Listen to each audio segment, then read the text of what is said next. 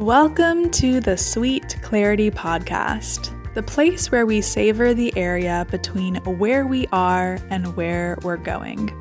In other words, this podcast is dedicated to that sweet moment of clarity that we experience when we get lost in the present moment. My name is Grayson, and I'm here to help you embrace the uncertainty of life by sharing my own story of evolution. So let's open up dive in, and go find some sweet clarity. Hello, my dear friend. Welcome back to the Sweet Clarity podcast.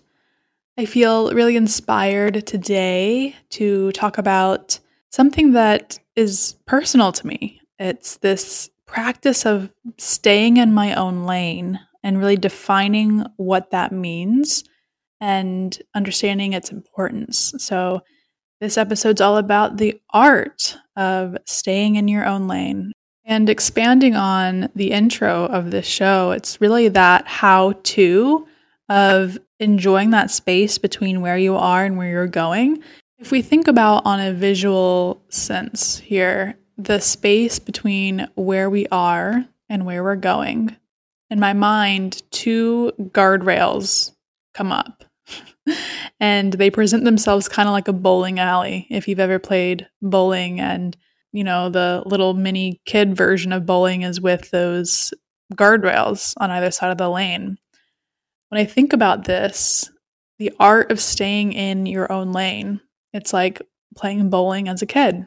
You have the guardrails and it's protection. There's boundaries there your ball is just going down your alley and it will hit a pin. I'm pretty sure it's inevitable that if you bowl strong enough with the guardrails, you will at least hit something at the other end. That's kind of the principle here. This practice of staying in your own lane, it's having those guardrails to play a role in a number of different ways, really. I mean, it's protecting you, it's guiding you, and it's not letting you escape and go astray on your journey.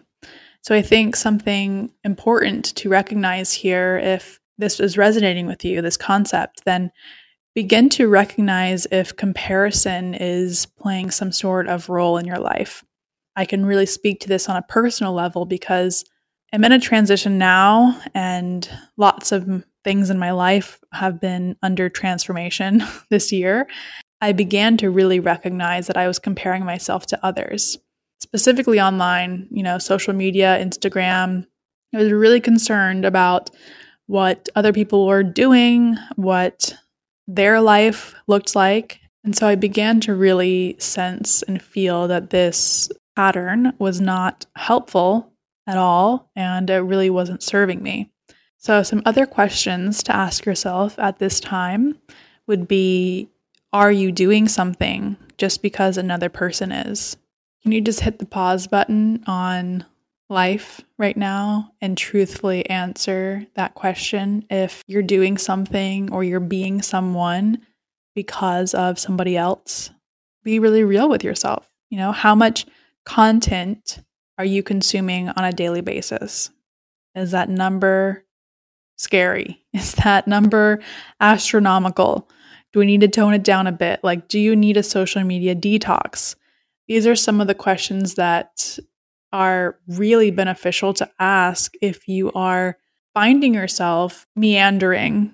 If you need those guardrails up on your bowling alley, then these are some of the questions to ask. And I know this is true for me in my own story of transitioning and finding my own way and, and really staying in my own lane that life transitions tend to make us very vulnerable to putting other people on a pedestal. So, this is something to recognize within yourself. It just happens very naturally because we don't feel super confident with where we are in the present moment. Seeing somebody else that appears to be doing really well, maybe they're killing it in their business, maybe they look super happy in their relationship. If we see that from our own perception, we can very easily make them appear better than us or more knowledgeable than us or better off than us.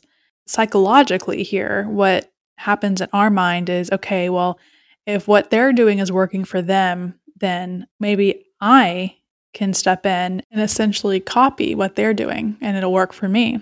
But that's the whole art of staying in your own lane. What works for somebody else is not going to work for you. And it's a practice of finding your own voice and your own essence. Your energy is your energy. It can't be copied or duplicated or watered down or shared or taken. It's yours. It's unique to you. Just how mine is mine and theirs is theirs. Copying doesn't work in this world.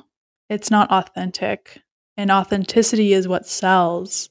Connection is breeded through authenticity and being one with your own essence. I really believe this journey of life is this journey of coming into oneness with ourself. And when we're going through transitions and we're on rocky terrain and not really knowing who we are and what our purpose is in this world, we very easily doubt our intuition and dim our inner light. So it becomes really confusing.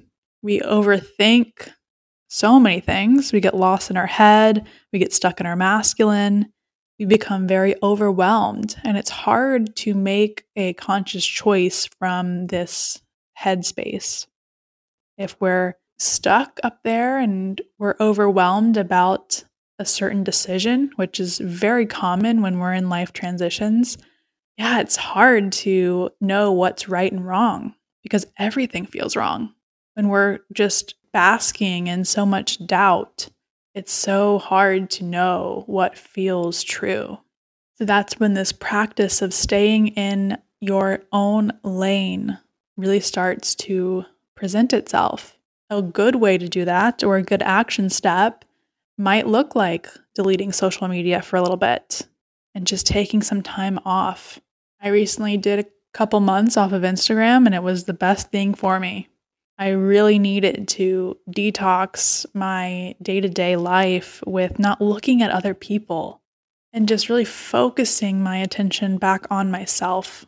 How can I care for myself right now? I don't need to care for others right now. What needs help and attention is me. Me scrolling online and seeing what other people do is not going to make me feel better during this time.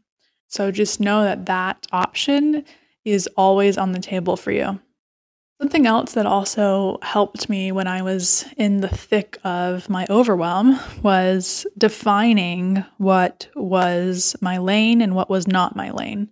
You know, what's in my direct line of sight? What should I be concerned with? And what is just like this peripheral noise that I don't really need to put my attention on right now? The more I can put these blinders on and these gutters on my alley just really zone in on what's important. And that really helped me come back around and find myself. And, you know, I'm continuously finding myself, but I think there's so much to be said about having these blinders on at certain times of our life. And this is a tool we can use, it's always available to us if we're feeling those eyes lingering and if we're really recognizing a lot of comparison, a lot of insecurity, that could be a good indication that this will serve us to really come back to ourself, to really be infused in our own essence, to remind ourselves who we are. This is always going to be beneficial. It's not ever going to be a waste of your time to really get to know yourself on a deeper level. One last thing before I wrap it up today. Please take a second to leave Sweet Clarity a rating and review if you have yet to do so. It's such a simple act of love that is completely free and really helps to support Sweet Clarity's growth. Thank you for listening to this episode. I appreciate you so much. Have a beautiful rest of your day, and I'll speak to you in the next episode.